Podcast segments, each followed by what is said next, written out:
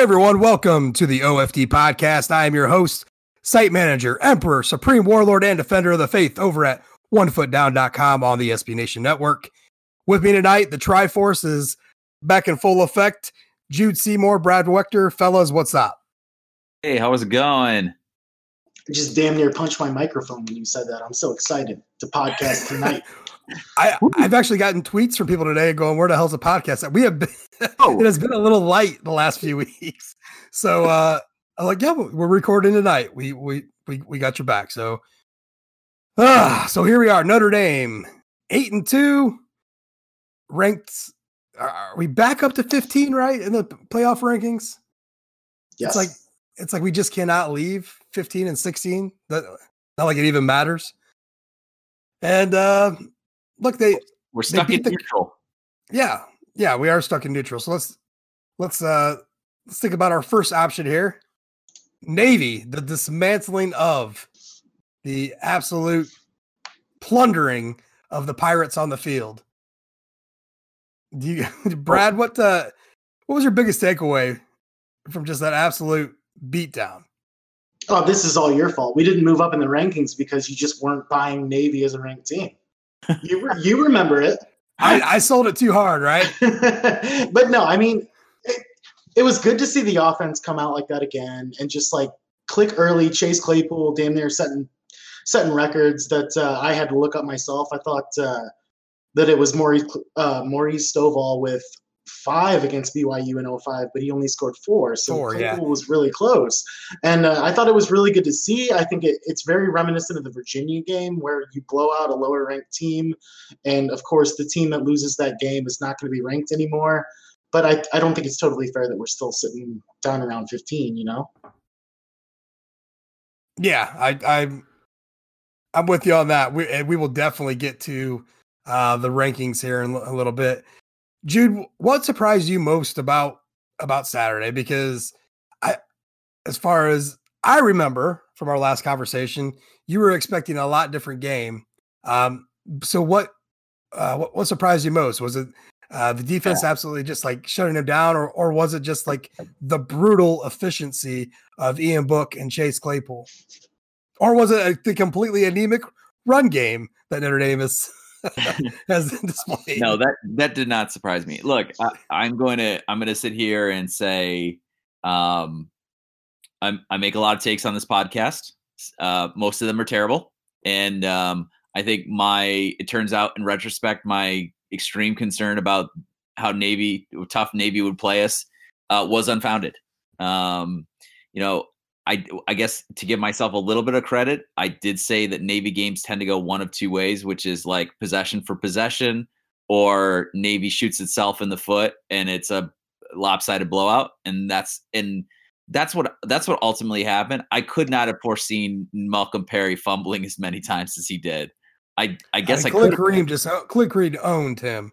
Yeah. I mean, even before the Moala.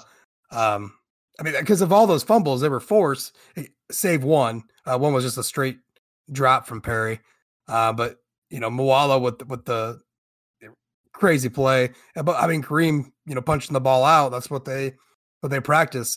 I mean, shooting yourself in the foot, I, that's like a 50-50 with that. Like I agree, a turnover is half your fault. Um, but in those in, in a lot of those cases on on Saturday, those were definitely forced by the defense playing excellent defensive football you know, Navy's not a team that's built to come back uh, when they get down to scores. So it, it became sort of, uh, I, I, think, I don't know how you felt, but I felt like at 14 nothing, it became kind of a, maybe even 21 nothing, became a fait accompli at that, at that point. I had, I had no doubt that Notre Dame was going to cruise. And then it just became a question of how fast we could get Phil Jurkovec in the game. And, right. You know, and, yeah, and I think 21 nothing was, was the sealer. Yeah, 21, 21 nothing was game over for sure. You get that you get that third score score. I mean, which was a, a very reminiscent the, to last was year. It, was that the Lenzy bomb that made it twenty one nothing, or was that twenty eight nothing?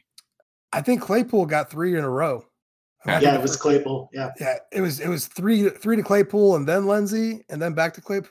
Oh, baby. Oh, maybe the third one. Was, where they threw that kind of jump ball to, to Claypool on the right hand side in the end zone, and he just kind of beat, Yeah. beat the poor defender. You know, it- it's a great picture because he's facing. If, if you look at like what like the pictures for that touchdown catch, he's facing the complete raw way.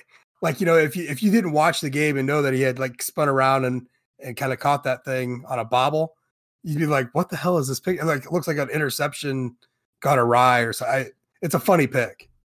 And, well, it's funny because everybody knew exactly where that was going too.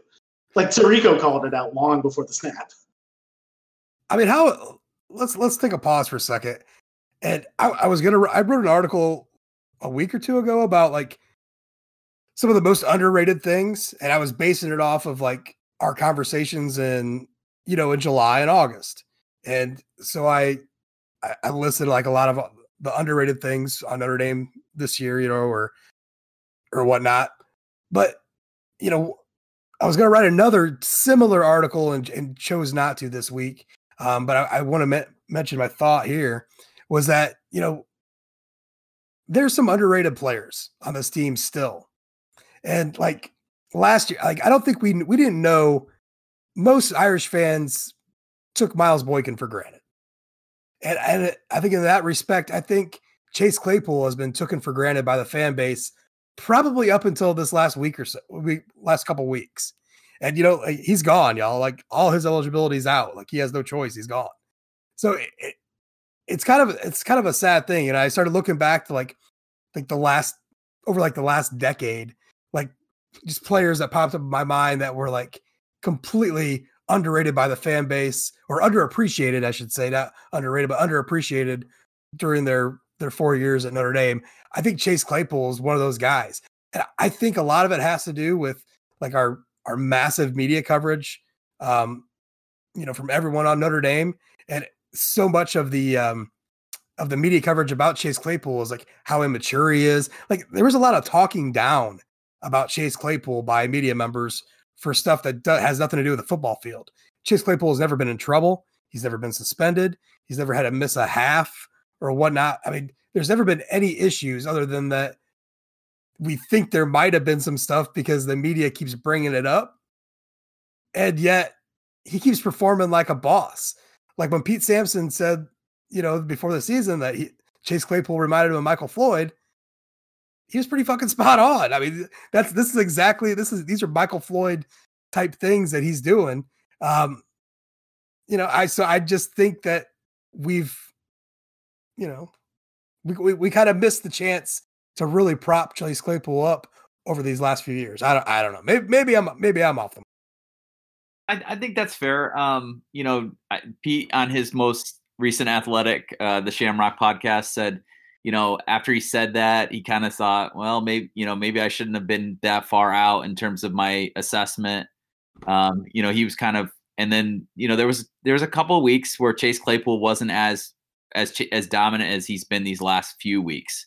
Um, Man, he ramps it up in November. yeah. And it like, just, that- Historically, he's he's not- good now. it's not just the the stats it's it's when you watch and you see book running towards the sideline and he throws you know a 18 yard dart down the field you just know chase claypool is literally standing on his tippy toes reaching as far as he can to like to grab the ball or he's you know he's jumped up in the air and and come down with it and because he's beaten the defender and it's just it, it's it's been so much fun to watch i, I just And, and for me, it goes even beyond. It goes even beyond like the catches that he makes.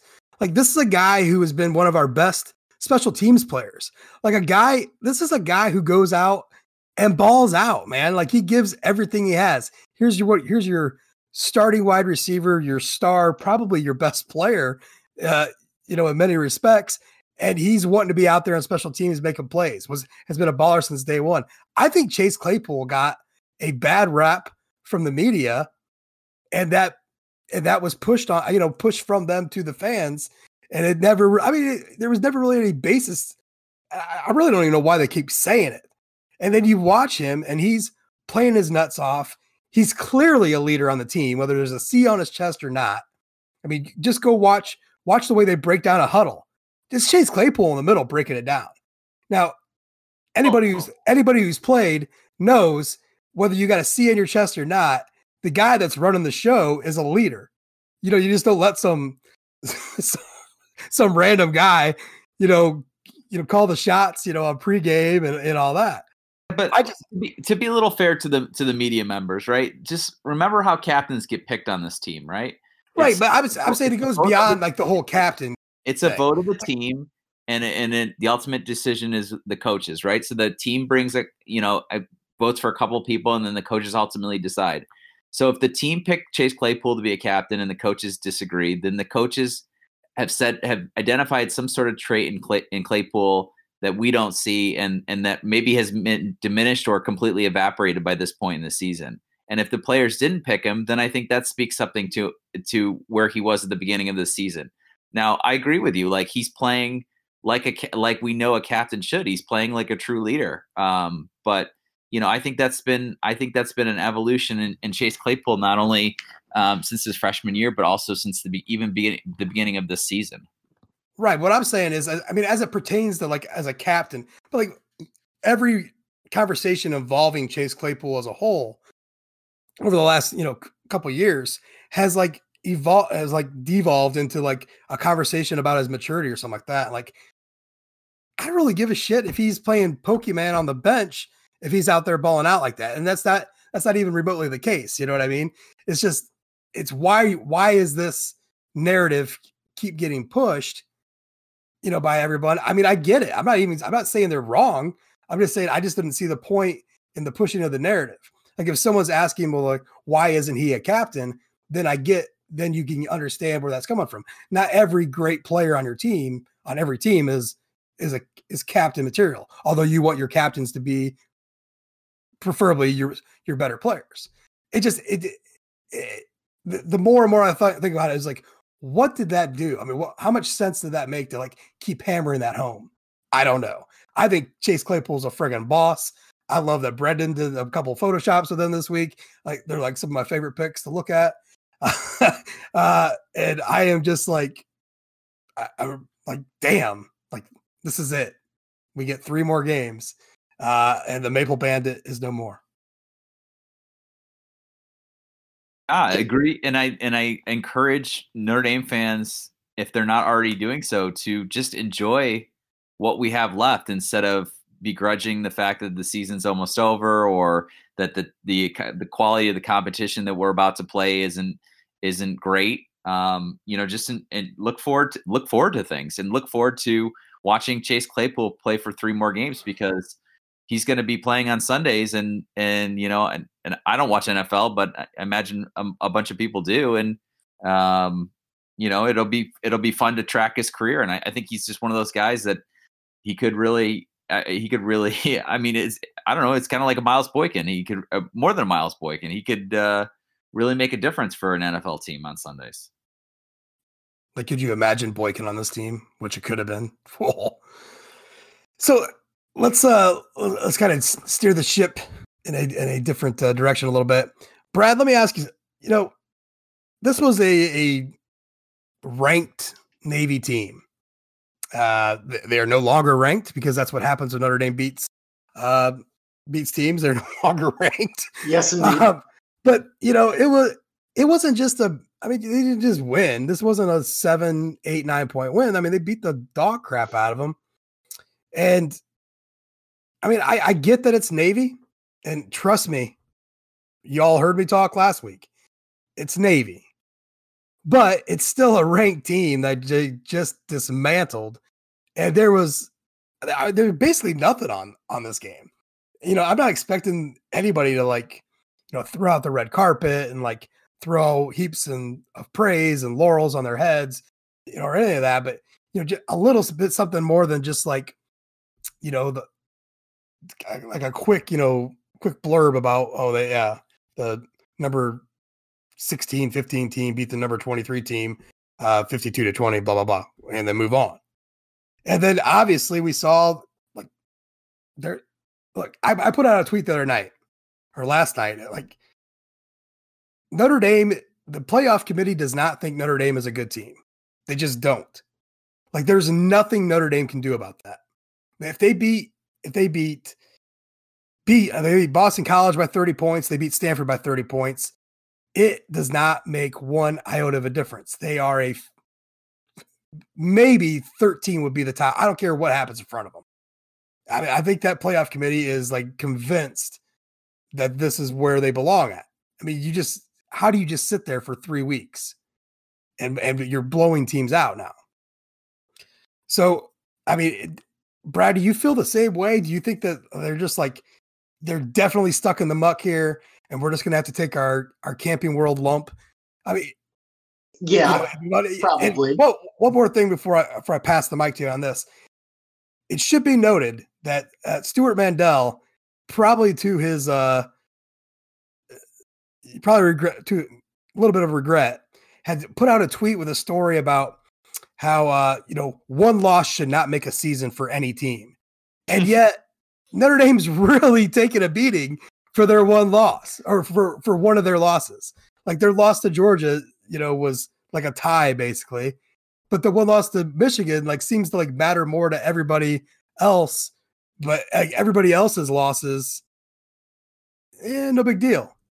Yeah, no, I think you're absolutely right. I think they're still being punished for the loss at Michigan.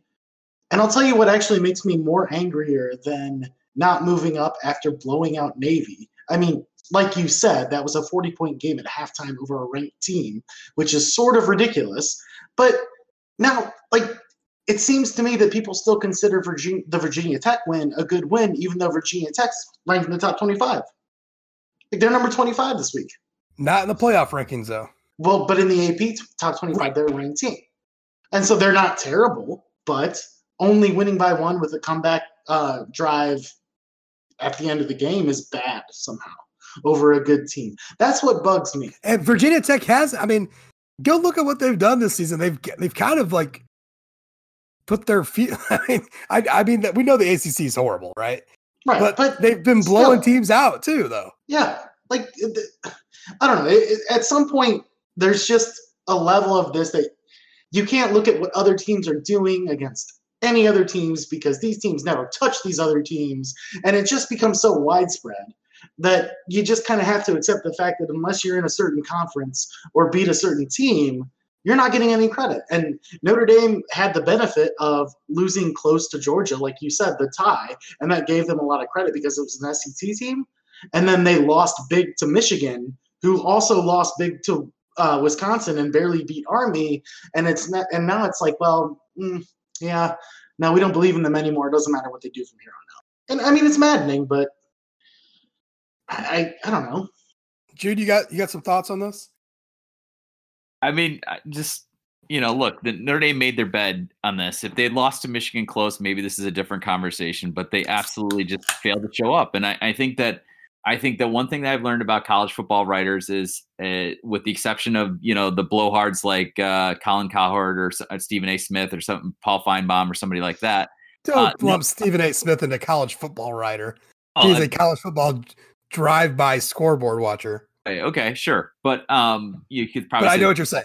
Cowherd too, but um, you know they don't like to get too far ahead of their skis, and and Notre Dame has the chance. If you go to bat for Notre Dame, Notre Dame has the chance to embarrass you. You know, anybody who was, you know, banging the drum saying, you know, Notre Dame only lost to Georgia and it was a close game, it was on the road and blah blah blah before that Michigan game, boy, got really got pants and probably had their mentions f- filled with people, right? And so that plus the the fact that the ACC has been downright terrible this year, and I and I really found Dennis Dodd's article pretty interesting. Um, you know, sort of allowing himself to speculate that maybe the Orange Bowl Oh, uh, oh, oh, wait, wait, hold on, hold on, hold on. We're we're we're gonna get to that. Okay. We're gonna so, we're gonna get to we're gonna get to bowls in a minute. So hold on right. to that thought, Jude, because I'm, I'm, glad you brought that up. I, you know, I think I look, it, look. There's there's there's people that don't want to give Notre Dame credit in any year, so you start with that, and then you add the layers of the two losses, so they they're feeling justified, and then you look at the teams that they beat, and you know it's not exactly a murder's row. There's you know the two good teams that they played, they lost to. So I, I get it. I get it. And um, I'm just I'm just bummed because I, I really, really wanted to go to wanted to go to the Cotton Bowl, and I know we're going to talk about bowls in a second, but uh, you know, it just it doesn't look like it's, right. it's going to be there. So, well, I think probably one of the what's ridiculously frustrating, and and it's actually it's pretty complex, is take a look at all the teams ahead of Notre Dame, uh, you know, in the rankings. And you you really can you start picking apart each team. It's like who has each team played? and really there's a whole lot like Clemson will go the entire season most likely and not have played any team ranked in the top 25. I am not sitting here and telling you that Clemson is, isn't good enough to be in the in the college football playoff or anything to that nature, really. But at the same time, I am telling you that's kind of bullshit. you know, that, that's basically you know that's basically telling Boise State all the shit they did earlier, you know, earlier in the decade. You know, they got screwed on. I mean, they know they got screwed on, but they totally got screwed But on. you know the difference is? It's- not supposed to matter, Well, but I mean- won the national championship last year, so it matters greatly. And they're and they're just absolutely annihilating teams this year. because they were because they were involved in the process. I you know I get that, and they they didn't annihilate North Carolina. So I, what? But what I'm saying is, it's still nothing. I mean, whether they're annihilating them or not, you look about who they're annihilating, and it's unranked team after unranked team after unranked team uh, unranked team. And again, let me just say, I do believe Clemson is a very very good football team, incredibly talented, and I don't really have a problem with them going to the playoff. But I do find like if you want to pick apart teams, you could start picking apart all, you know, almost all of them. Uh, you know, it's you know, you just start you go back, you look at the schedules. You know, that's I really started diving in deep when I when I saw that last week about Navy not having to play a Power Five team yet, and it, I really started like diving into these other teams a little bit. It's like, who the fuck has anybody played like this? Like this, and I had had this feeling for most of the season, like this is a pretty boring ass season. Like this is a pretty, this is not a good football season. It's just not. There's there hasn't been enough good matchups. And if they want to say that, you know, like like this weekend coming up, right? What is it? Oh, it's it's it's Southern Conference weekend in the SEC. You know, like pff, I mean, there's there, there's just nothing going on, and it, it's been that way. It's been a bad year. Uh, we got a lot of good games left, though. We got a. I mean, I'm I'm I'm personally excited. I I think this this is with the last two weeks of the season and the conference championships. Um, you know, there, I, somebody laid it out on our site today in the comments section about teams that would have to lose, and and it gets No, a lot a lot of very complicated. You know, in, in terms. No, I get I get all that, but I'm saying as a whole, like uh, just look what game day has done. And, and you could see how this you know, when they went to you know, they, they went to uh what to North Dakota like early. They they've done some some odd shit already this year. Like twice. I mean eh, and you know, besides all that, they're just what where's been the hype? Where's been the big hype games? Like LSU Bama, totally legit great college football game.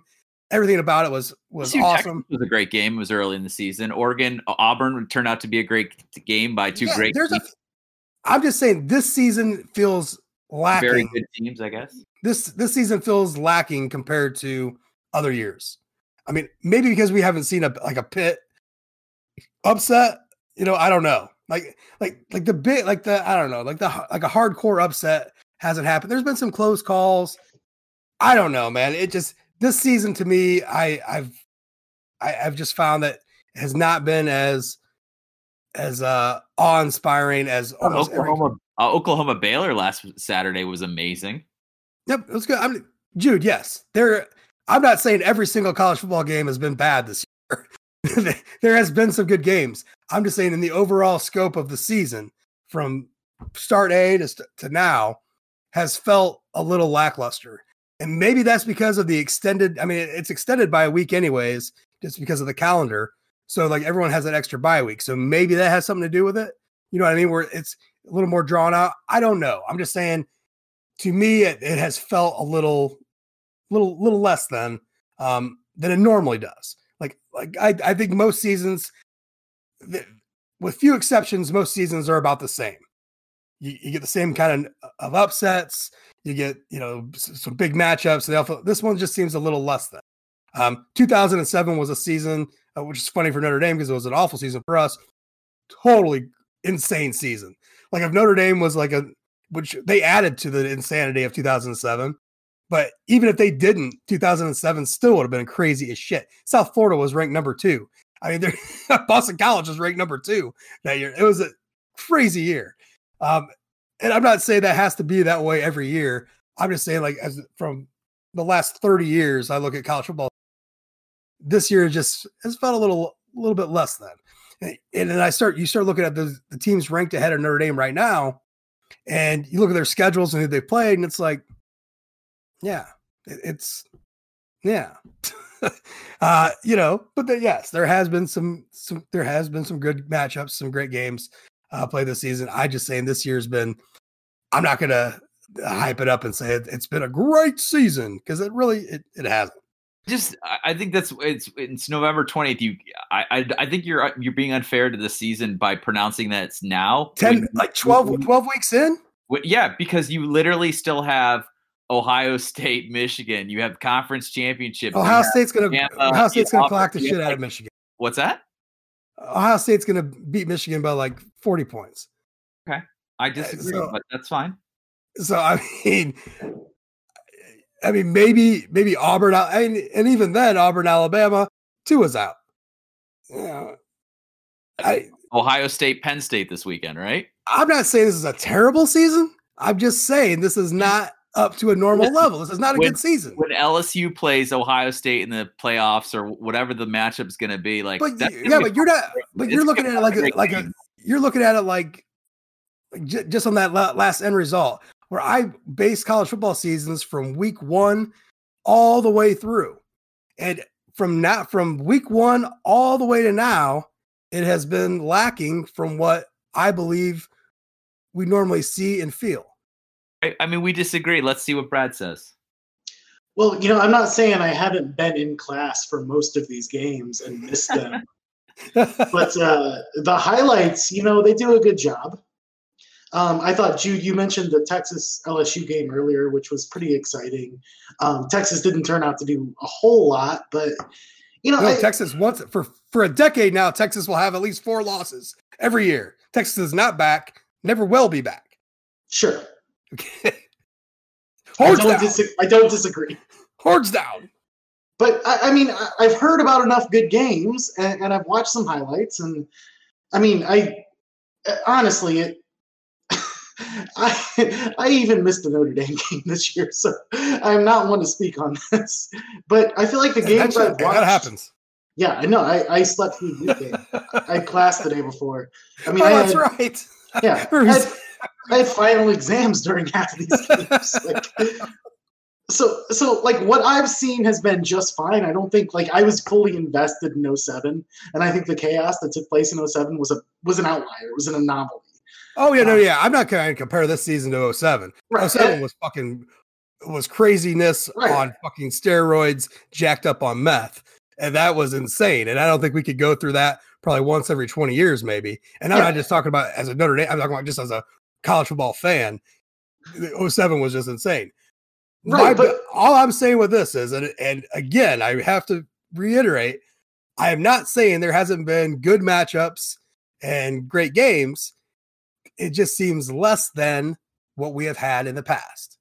I just I don't know because when I look back at like think about 2012 like we were looking at Stanford Notre Dame a great game on a Saturday night got overshadowed by Alabama LSU. Alabama LSU just had a great game. And there were there was Oklahoma Baylor that same day. Like mm. it, it I think recency bias like the, the opposite of recency bias is happening a little bit and I think we'll look the, back. Look at, at the, I, I, think we'll look back at the season, and I think we'll say there's still some good matchups. It just wasn't. There have not enough. been top 25 matchups. Like, no, no, no, no, no. Like, like we we definitely need to. Somebody somebody out there will. It won't be me. I'm going off a gut feeling on this one, but somebody needs to look at like the total number of top 25 matchups throughout the year and go through and go back through like the last five seasons and see where it compares. I am, I am, I am hypothesizing that it is a significant, a significantly less than what it has been in the past. Okay. I could, I could very well be wrong. I mean, maybe there's just, maybe it's just me, but that, that that's all I'm saying. I, I is that it just seems less. it has seemed less exciting this year and more I don't want to say drudgery because that's that's that's a that's a bad Uh, uh, that's really negative connotation. I'm not trying to throw a negative connotation on saying it's just it hasn't been as fulfilling as as other years. Let me take say out, take out Notre Dame out of the out of the equation is what you know, and, and I can say that. No, no, we got to add another team into the equation. Let me tell you that this year has been very, very satisfactory because the Because Eastern Michigan's bowl eligible once again. No, because the Miami University Redhawks won the MAC East. All right, so let's talk about that for a minute. What's the score of that game right now? Oh hell, I don't know. I've been on this podcast for 52 Hey, yeah, minutes. I say Eastern Michigan just put an ass whooping on Northern Illinois, bowl eligible. So yeah, so yeah, yeah, I take back everything I said. Uh, it's a great season. has been exciting. It's a great season. Eastern Michigan's going to go bowling again, most likely, because the ACC can't fill their fucking bowl slots. God knows. Yep. So let's jump into God. That's a great segue. let's jump into the bowl situation. I put up a, a, a kind of a, a utility post last night about what is the Camping World Bowl, because basically every almost every single projection has Notre Dame playing in the Camping World Bowl.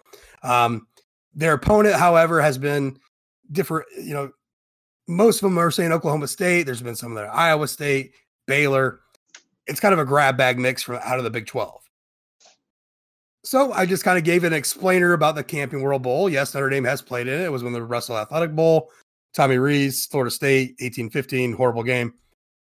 Um, that game is unwatchable. Just as a sidebar, That- yeah, I tried to rewatch it uh, for a story I did about um, turnovers or some, the worst turnovers or whatever. That game is just so frustrating that they they Florida State was not the better team that day. But that, anyways, that's oh, neither. oh, it was that, that was horrific that they lost that game. There's Oh. no way Notre No. Dame should have lost that game. Yeah, and I watched that game from the shittiest apartment I lived in in Chicago like 10 years ago, and my God, it was uncomfortable. Did you say shittiest or shadiest? Shittiest, probably shadiest as well. so yeah, so it, it bring the Camping World Bowl conversation brings up a lot of conversation. And earlier in the year, I had been under the assumption that Notre Dame's ACC bowl package did include the Orange Bowl, and that Notre Dame would just have to. I've and I've operated under this assumption since they've they've made this agreement.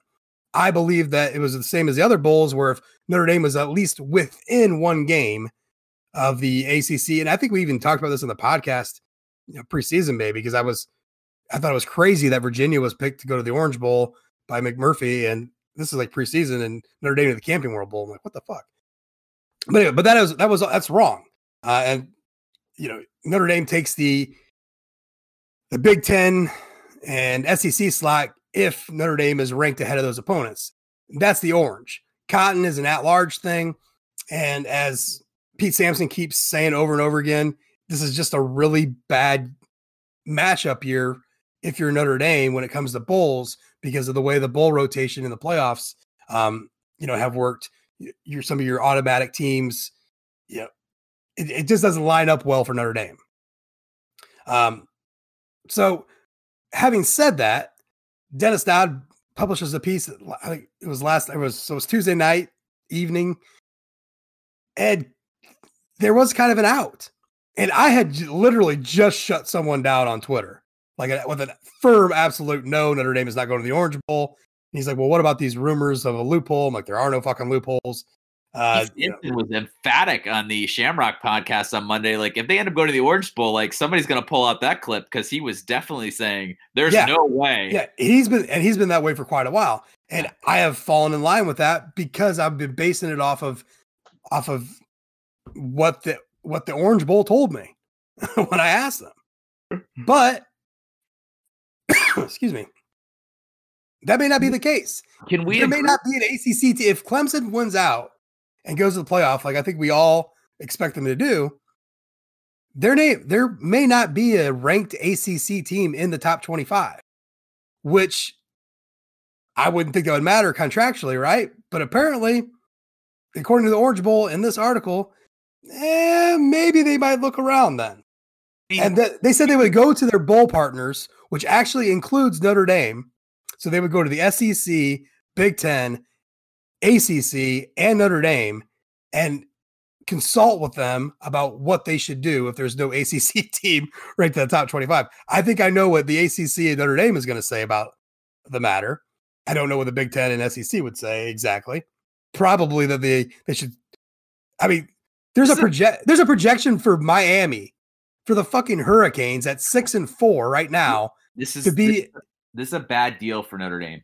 This is this is very, a horrible deal. Exactly. very very bad deal for Notre Dame. First of all, if for some reason the Orange Bowl got the ACC to agree to send Notre Dame instead of seven and four Virginia or eight and four Virginia, it's a PR nightmare. It's oh, first of all, like you just let them. But they beat, but they beat both those Virginias. What's that? But they beat both those Virginias, though. I, I, look, I understand, but is it is it you? Are you going to are you going to take care of your member institutions, or are you going to take care of the guy who doesn't want to be a full member? And so, and, and, and the you, guy, the, the guy at the Orange Bowl said he don't, he's not thinking that way. I, I understand, but the ACC certainly thinking. Oh, oh yeah, for sure, for sure. Right. So the other thing is, if for some reason ACC lost his mind and was like, "Yep, sure, go ahead, Notre Dame, let's you know be our ACC representative," and then Notre Dame got rolled by thirty by Alabama. Oh my yeah, god, we would. Yeah, because let, us be careful that. about what we're what, what we're wishing for here in Notre Dame. Fans. That there's a very strong chance that the representative from the Big Ten Notre Dame SEC portion will be Alabama.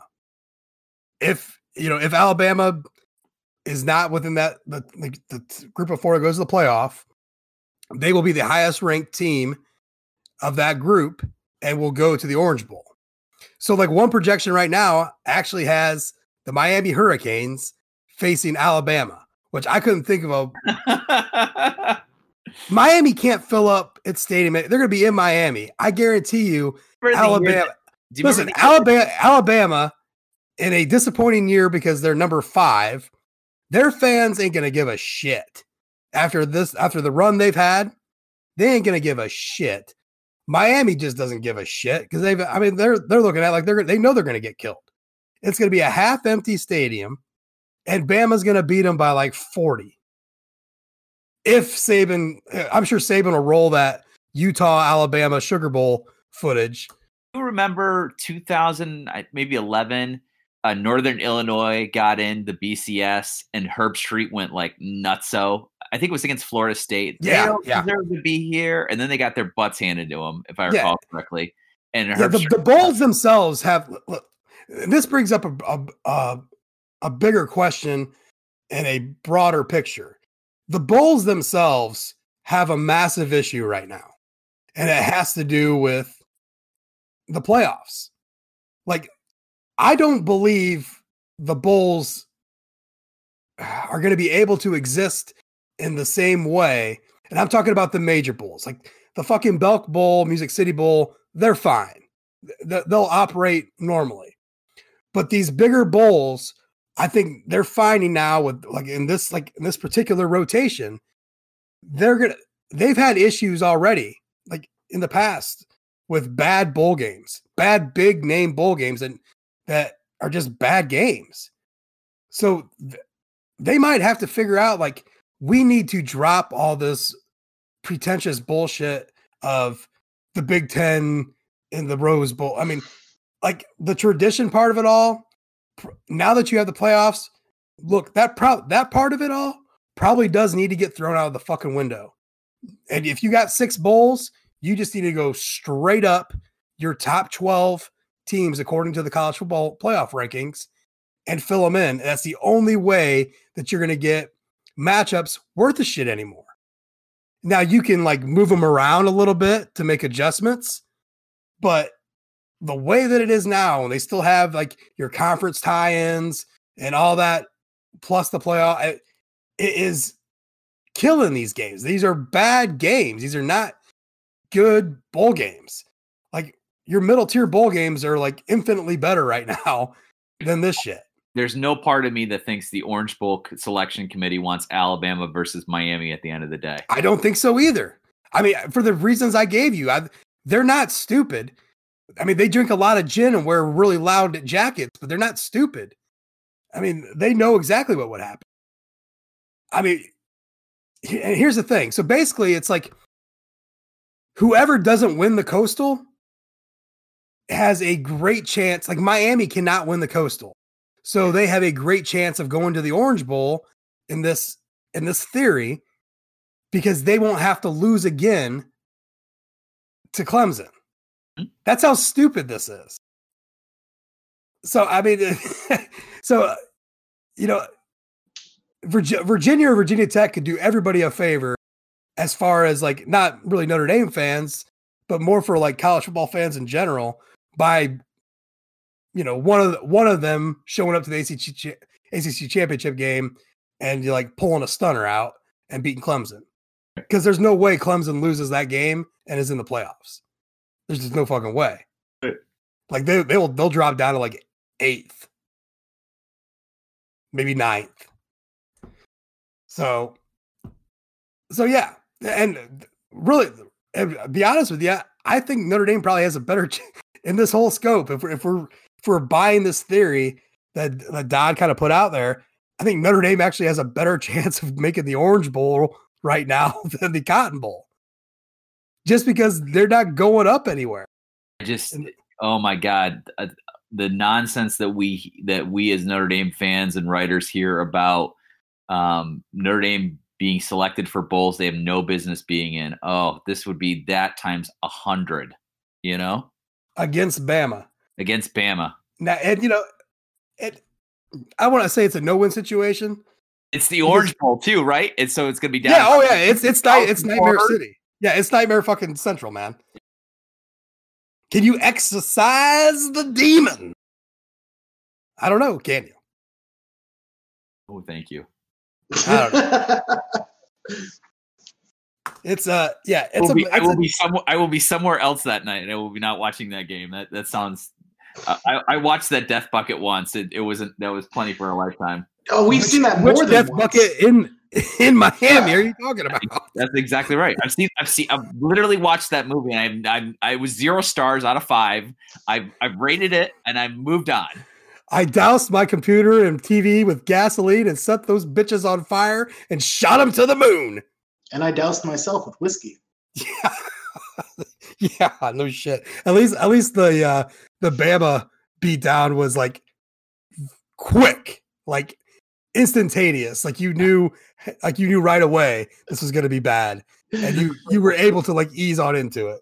This is a personal story, but my my oldest son was about two months old when that game happened and for whatever reason, that was the night he became inconsolable, crying, and nothing I could do to help him. So, were you two in a dark room, rocking and crying together? I was away from the television um, for the first, I don't know, ten minutes of that game, and I and when I came back, I was like, it was like somebody had trashed my house. I was like, what the fuck happened here? I invited two friends over. I had to like, I had to ignore them to take care of him, and and then I, I I was I was trying to eyeball the game, but it was it, like the light was bothering Grady, and I just I I'm so glad I didn't see. I I to this day I've I've seen the clip of Eddie Lacy steamrolling everybody, including Manti Te'o, but I don't I don't care to actually watch the uh the first uh you know foot in chest three dreams. Did you uh Jude, did you get any like EVP readings of the demon of Nick Saban in your house that night or anything? oh man, I just there was something going on. I, my son knew way before I did, and I, I'm I, I'm forever grateful he took me away from that. I just have this image of of you and you in your son's room in the rocking chair rocking. You're just both crying so hard because fucking Nick Saban. And in the corner, I know it. In the corner, all of a sudden I hear this like possessed possessed sounding voice. Affleck can save you on your I have a highlight reel. highlight Damn, you look good paying bills, Jude. Eddie Lacy up the middle. Touchdown, Bama. Oh God! All right, Uh, let's play. Let's play Matt Campbell. Pants him in the Camping World Bowl and just yeah, get out- that would definitely do you a favor, wouldn't it? take our eleven That wins. would- Fine, fine, fine. That win you some spots. I, I, yeah, I, people people were I cool with Camping World Bowl for a minute when they thought it was going to be sexist. look as as upset as you were about my position on Navy last week is as upset as I am about Pete Sampson and Matt Fortuna literally like slobbering all over Matt Campbell. I do not get it. I literally do not get it. I don't understand why people love this guy so much. Don't I? I don't get it. And if you think that Matt Campbell is the the number one person you'd like to have replace Brian Kelly, first of all, Matt Campbell ain't going to be at Iowa State by the time Brian Kelly leaves, so it's a moot point. But uh, he'll be somewhere else. But I got a name for you, Chris Creighton. Who else could take Eastern Michigan to three bowl games? Chris I'm, Creighton. He's, so uh, he's on my list in my desk drawer. So, in, in, in honor of the solid verbal, I will say this about Matt Campbell, and I always say this. What was your favorite Matt Campbell win over Iowa? what was your What was your favorite Matt Campbell win over an FCS team that didn't that resulted itself in regulation? No, I'm actually, dude. It would, it would probably maybe it's going to shock you to to find that I actually agree with you quite a bit on your Campbell take. Yeah, same. Because we had to deal with this as Cleveland Browns fans a couple years ago when they wanted Matt Campbell, and everybody was like, "What? You who? Who now? What?" it goes. I mean, it goes a little bit hand in hand with with my theory about PJ Fleck, and it's like people like fawning over PJ Fleck. I'm like, all right, what has PJ Fleck done so far that Brian Kelly didn't do before he got to Notre Dame? Yeah, that's a good point. I mean, flat out, what is what has he done? So, I you know I I don't know. I don't know who the next coach at Notre Dame is going to be. I and, and honest to God, I don't care right now. Notre Dame, if they went out, they're averaging 33 or excuse me, they're averaging 11 wins a season over the last three years. I'm in no fucking hurry to push Brian Kelly out of the door. And I am, in- I am perfectly happy to have Kelly and you know let's give Lea a little bit of extra money. I don't really know if I'm that feelies about Chip Long. But what did you what did you think about Greg? You know what? As dysfunctional as this as this offense has seemed this year, Notre Dame still is in a good fuck. I can't believe this. They're in still great position to be the highest scoring Notre Dame team of all time. Unbelievable, really? Yeah. Wow. I, I think the record's like 34 points a game or some shit like that. That's it, really? And That's we're at 36. Yeah. And we're at 36 points a game. Rockne and Leahy's groups never put up that much when they're beating like Haskell and Drake. No, because they they have wins like 17 10 or like 9 nothing. Yeah, or like, you know, 8 8 to 2. No, I, I think the record, and I could be wrong, but I believe the record is right around 34 points a game. And Notre Dame right now is at 36 points a game. So, as dysfunctional as this offense has seemed, it still has a chance to be the highest scoring offense in Notre Dame football history. I just wish they uh, uh, distributed the points a little bit more in a, a different fashion. I would have taken 20. I mean, they got three 52 point games this year. I would have taken 21 fewer from uh, yeah. New Mexico, Bowling Green, or Navy and given them to uh, Michigan. Yeah, but, I like I, I like to deal that out Vegas style for sure. Can, can I throw a name out? Yeah, I'm not even sure how we got here, but sure. I'm just kidding. I would never suggest. I would never suggest Chuck Martin for head coach of Notre Dame. We've been wanting to fire him at Miami for three years. did you? Uh, what did you think about Greg, our friend Greg's uh, kind of, I think, half jokey, half serious take on uh, making Clark Lea a coach in waiting? Uh, you know, and, and having developing a succession plan that way. Yeah, I mean, their succession plan's great and all, except for when that guy has to wait longer than he wants to, and then bolts anyway. Well, obviously, if you name him coach in waiting, he's he's he's he's agreed to wait that long. Yeah, most guys that you, I mean, I won't say most guys. I think I think the problem you get with publicly when you name a, a guy coach in waiting is, I mean, there's many problems. Number one, he becomes a huge target to every team out there on the market looking for a head coach, and number two, uh, you got a guy who you know, it just depends on their patient level. Like, you know, Clark Lea is a, a, different kind of guy, but you know, like a Will Muschamp who was a coach in waiting, he wasn't waiting around. Uh, so there's there springs a lot of problem. You think you have a problem solved, right? Like your line of succession, uh, but that just a lot of times that just causes more problems and gives that program a false sense of security um, because there is no security in these matters. I just I, I don't think Notre Dame's interested in in picking No, the I coordinator, and and the program will be in such good shape that they they can be picky about who they choose next. So yeah, and I, look, I love Clark Lea, but he let let him go get some experience after Derek Mason gets fired in 2020, and uh, you know, I mean, Mason- this all boils down to Tommy Rees taking over at some. So it's all. I mean, I mean, touchdown Reeses to. oh God. Jesus saves. Yeah. Look, we, we have an actual football game coming up.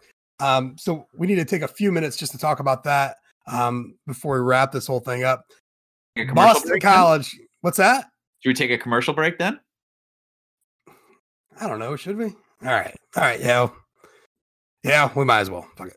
Uh, let's. I, I, I should probably start playing by the rules. Yep. Uh, we're gonna take a commercial break. Be right back. And we are back. Fantastic. Okay.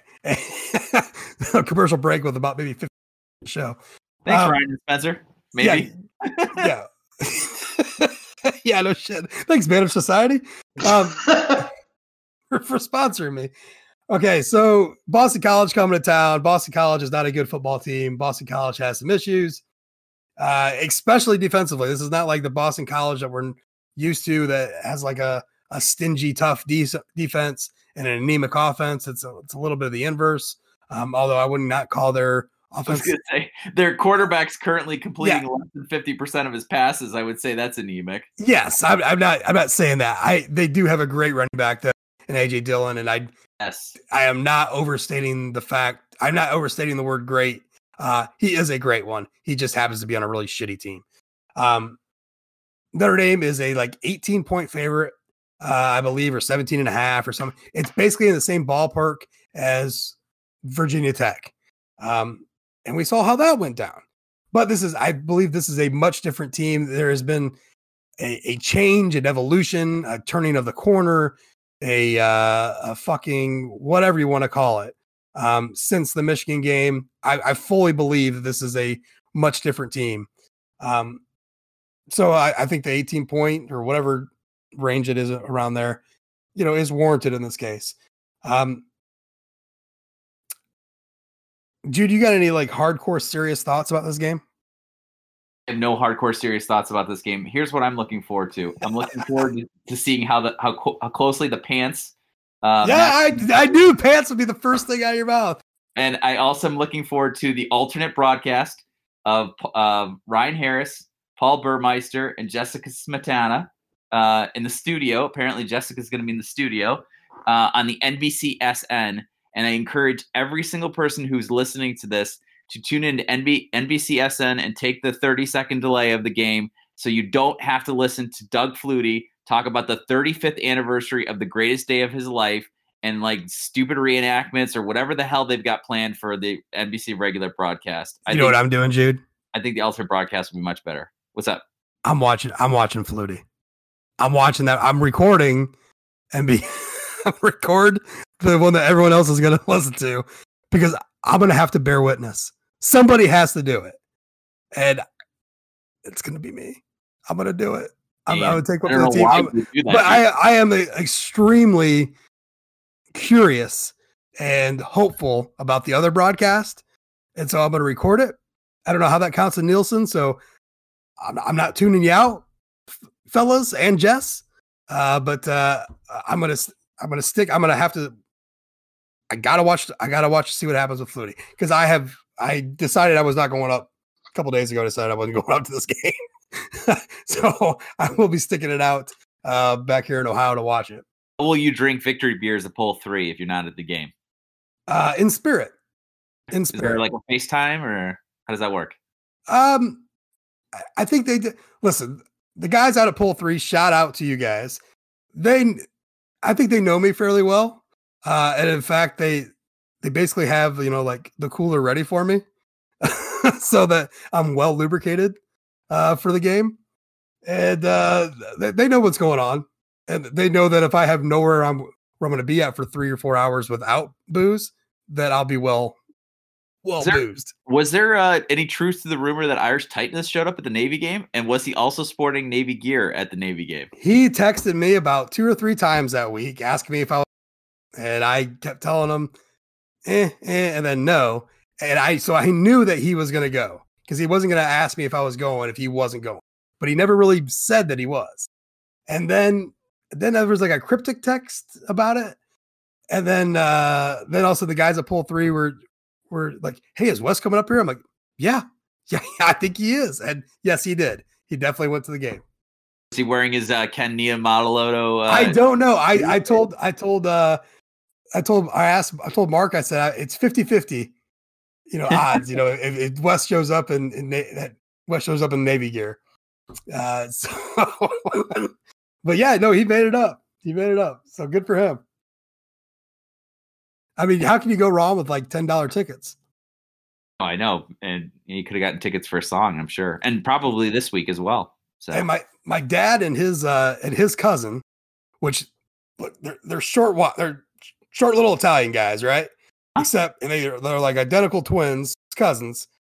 Except my old man has no hair, completely completely gone. and his cousin, the thickest mop you ever fucking seen. So like and like a half mullet. Uh so it's it's a it's a weird thing. It's like is he wearing a wig and they're just like going back and forth with it? I don't like when uh, Gru finds his long lost brother in Despicable Me 3 or Yes, yes, yes, exactly. Yes, that's exactly how it is. If, if you were in section three or around that, and you thought that was going on. Yep, that was uh, that was my old man and and uh, and his cousin. There's a certain segment of our of our listenership that just went ah, ah," and the other one was like I, I have no idea what he's What, talking about. what, what are what are these guys talking about? Let, us talk. Let's talk about something else. Brad, what what do you? Let, let's. You got any thoughts about Boston College? This is this is hard. You know, I don't. but but just to, Not solid. That is just great podcast. Are we But- afraid of the fact that it's senior day and it's Boston College? Is that is that Well- like does the ghost of Glenn Foley? Uh, uh, Glenn Foley's not dead, so I, Glenn Foley, who was also listen, listen to me, guys. I don't know if you read my Camping World Bowl article, but it is haunting when you look at it. Why? Because where did that Boston College team from 1993 end up in? The CarQuest Bowl on Ooh. January 1st, 1994. The CarQuest Bowl is known today as the Camping World Bowl. oh boy, Same bowl game. MVP Glenn Foley. Ranked oh. number 15. New York Jets. Look, it just there's a it is haunting right now. When I when I just like did like I don't want to say research because that would really overstate what I do. Uh, when I Google searched Camping World Bowl last night, uh, I was I became fixated on some of these games, and that was one of them for sure. This is the game that that Boston College team, David Gordon, that bastard, where they ended up at was the Camping World Bowl pre, which was the CarQuest Bowl, which used to be the Blockbuster Bowl, which has been also the Micron PC Bowl. That's where they ended up at, at rank number 15. And they like they fucking crushed Virginia like ah, like 31-10 or some shit like just food for thought, guys. We talk That's a- about our favorite Eagle.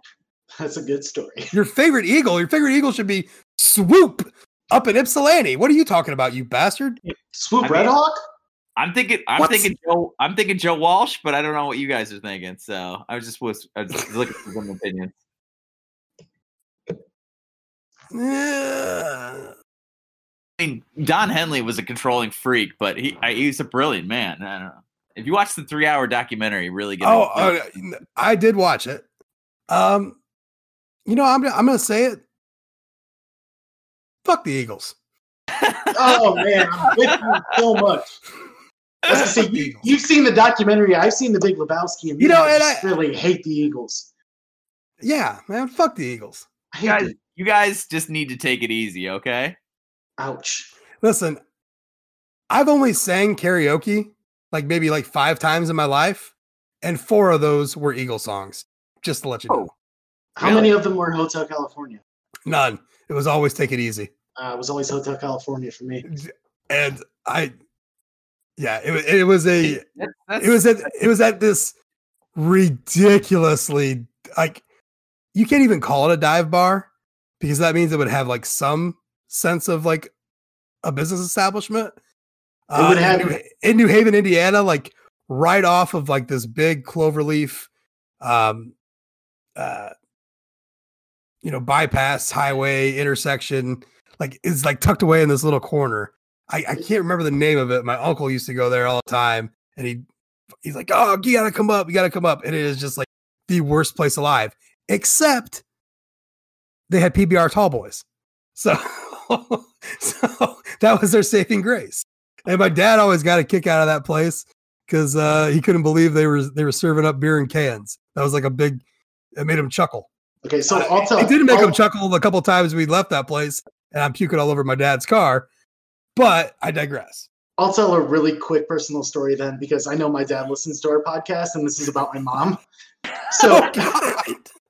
Speaking of PBR tall boys, whenever my parents visit out here in Chicago, there's a, a pizza place across the street from me called the Boiler Room, and they do seven dollar PBJs. And what it is is it's a PBR, a shot of Jameson, and a slice of pizza for seven bucks.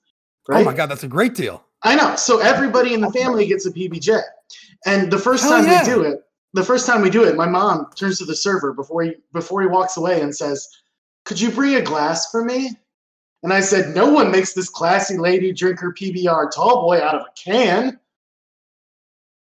That's the story. You can laugh now. That's fantastic. Yeah. I literally wrote down that.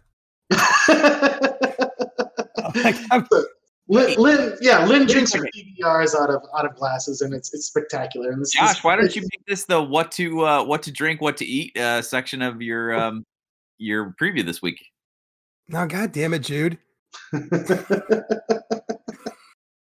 Of course, that's what I'm doing. that's why I wrote it down. All right, I'm with you. I'm with you. Oh, what what Brad? Yep, What was the name of this establishment? the boiler room, God, that's fucking great. Is that California Giovanni Avenue. Ribisi there? It's Logan Square, Chicago, Illinois, California Avenue. You ever seen Vin Diesel there? Uh, there might be a picture of him on the wall. Yeah, or Giovanni Ribisi, maybe. Yeah, it's probably next to the picture of Vin Diesel. Oh my god, you guys. This is, this is just we can't reference 2,000 movies that no one saw. this, I'm not sure who's still listening.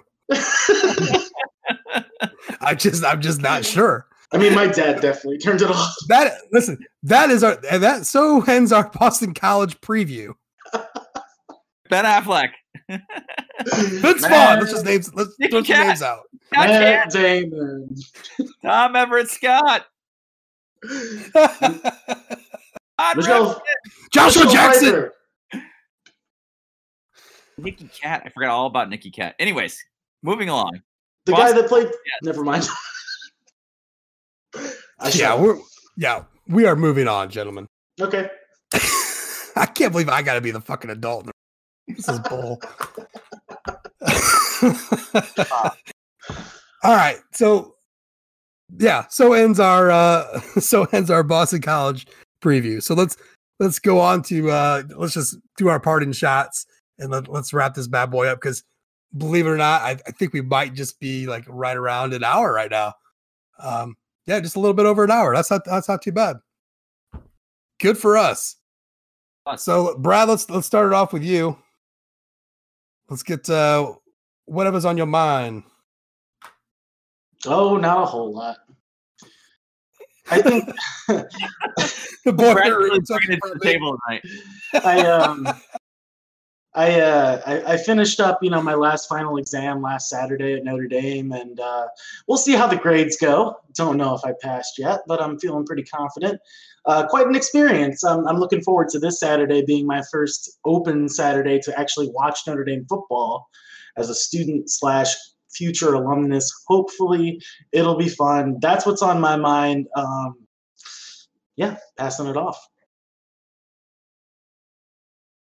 Uh, I just wanted to highlight a story that was posted um, yesterday. at Oh, was it the WSU. story you just you just posted like while we were recording the podcast? No, that's that's a good Because story. that was an amazing feat, Jude. I, was, I definitely suggest people check out One Foot Down because I posted the story while we were talking. You- Um, that- that's solid. That's uh, good for you. Uh, looks like Lauren Moss of WNDU uh, did a feature story on Mike Heuerman, uh, who you guys might remember as uh, a guy who took a medical hardship. He was a tight end. He had a, a brother who went to Ohio State. Um, this would have been right around what? Probably right around the 2012 team, maybe first couple years of Kelly. And um, he was yeah, because he was recruited by by Charlie Weis. Yeah. So um, Mike's story is is uh, a sad one with a good ending, right? So far, or good continuation, good next chapter, which is uh, so, so far he, it sounds good. Yeah. Yeah. So uh, he got um, he got uh, hurt a lot and uh, basically tore up his body playing football for Notre Dame and for his high school. And um, when he took the hardship, he learned to to uh, kind of get used to opioids to manage his pain. And unfortunately, when the opioids ran out, he, he turned to heroin. Um, realized he had a, a major problem, and um, with the help of his of his family and um, you know sort of his his support system at Notre Dame and beyond, uh, checked himself into rehab and is now uh, in December will be two years sober. So I, I definitely uh, suggest you guys check this out. I think it's a a great story about um, how Notre Dame is always home to people, even when um, their life doesn't go as planned. And I think that's a it's a it's a good uh, reminder that uh, we need to uh, look out for these people because they are part of the Notre Dame family. And I'm so glad that Mike found the help that he needed and is also continuing his education. Um, I think he's getting his MBA, right? Uh, or um, yeah, I think I think so. Management consulting degree uh, from yes. Notre Dame. So uh, bravo to Mike for his for his road back, and bravo to his support system, and and congratulations to Lauren for for getting a story that's kind of being passed around um, the Twitter sphere of Notre Dame. So it's a good story, and I, I definitely hope people check it out. You know, I didn't really need to start having you do the last one, Jude, because you always make me seem like a schmuck. Mine's about the uniforms. It's a 150 patch that's not being worn. There goes that one. I'm like just checking shit off left and right. No, but that that was a great story. I we talked about this before we recorded uh, the podcast. Like I was, this caught me completely unaware about uh, about Heuerman's situation, and there aren't a whole lot of secrets, you know, involved with, with Notre Dame when you when you start talking to people around the program and all that. I had never heard a whiff about uh, the, the, stuff going on with Mike and reading that story and seeing that. Um, man, that was that's just amazing. You know, and not just the support system they had, but he had like flat out pushed them away. Was like on the. I mean, like you can imagine, right? With it with with an addict and and and how that goes, and to push your family away, and then they're their family. They just come right back and, and try to put you on the right path because it's an it's an amazing story. I, I, was I was pretty moved last night when I read that. And you're a schmuck uh, for making me look like a schmuck for not having something as good to follow you, you bastard. So, but I will end it with with uh, with a little bit of good news. Notre Dame hockey. I'm just gonna shout for like, dude, we're good. We're really good. Uh, uh, they're they had a great. I mean, it, that was an awesome series they had against State. Um, they they split a couple games with Wisconsin, but that was up in Madison. They're getting points. They got Michigan State coming up this weekend. Uh, one foot down will be in East Lansing for that coverage. Um, Friday, if not Saturday, I'm not sure, but uh, I'm really excited. I just want to give a bad shout out to the hockey team, just rolling through the Big Ten once again. Looking at a three-peat, it's fantastic. Uh, other than that, I'm just going to say, look, you know, find us over at onefootdown.com. Uh, we are all over social media Twitter at One Foot Down, Facebook, Instagram, One Foot Down. Yes, there is a TikTok. No, I have not posted anything more to TikTok since the last time I mentioned it. But uh, but I am I am I do have some thoughts about a Chase Claypool uh, thing coming up. So, but yeah, just lots of good stuff. Uh, we will we will we are just riding this season out. Look, there's two games left, and whatever your thoughts are about this team this year, Brian Kelly, Ian Book. Look, none of the shit matters right now. There's only two games left in the college football regular season. For, and if you're anything like me, The rest of the year is a barren wasteland of soulless, soulless despair. It's, it's just bad. And yes, I'm drunk. I've been drinking. And so I might get depressed thinking about the months to come without college football, but it really sucks. It's, it's no good. Um, shout out to Eastern Michigan, bowl eligible. Uh, but, uh, but so enjoy these next two weeks. I really think Notre Dame is gonna gonna take both Boston College uh, and Stanford out to the woodshed, which should give even should give you some kind of like revenge, like level points in just some twisted way. Because uh, Boston College, little freaking bastards, and then Stanford. Obviously, Brian Kelly has that one out there during his entire tenure in Palo Alto. So you're exercising a demon there. I mean, we are all about getting demons, guys. So Can we do score predictions real quick. Yeah, you, you know what? I'm sorry. I, I yes, I have been drinking. Uh, so let's. We are not done with our Boston College preview. Let's get to score predictions, and I swear to God, I will stop talking. Brad, what do Brad, you what do you what do you got for this game, Brad? 41 13. Irish. I love that pick. Exercising the demons. I'm going to go 38 10. I'm thinking. I can only come up with one number. 52 17. Okay. All right. Wow.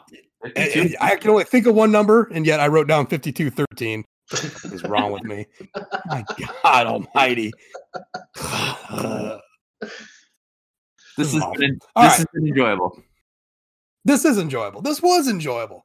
This I wasn't, at least this wasn't Jude and I yelling back and forth. What about Michigan? Navy sucks. Don't worry about it. But what about Michigan? That might have been a bad podcast. This one was good. We had some fun. Daddy and Daddy aren't fighting tonight. I don't have to witness that. yeah. All right. Let's end this. Go Irish. Go Irish. Thank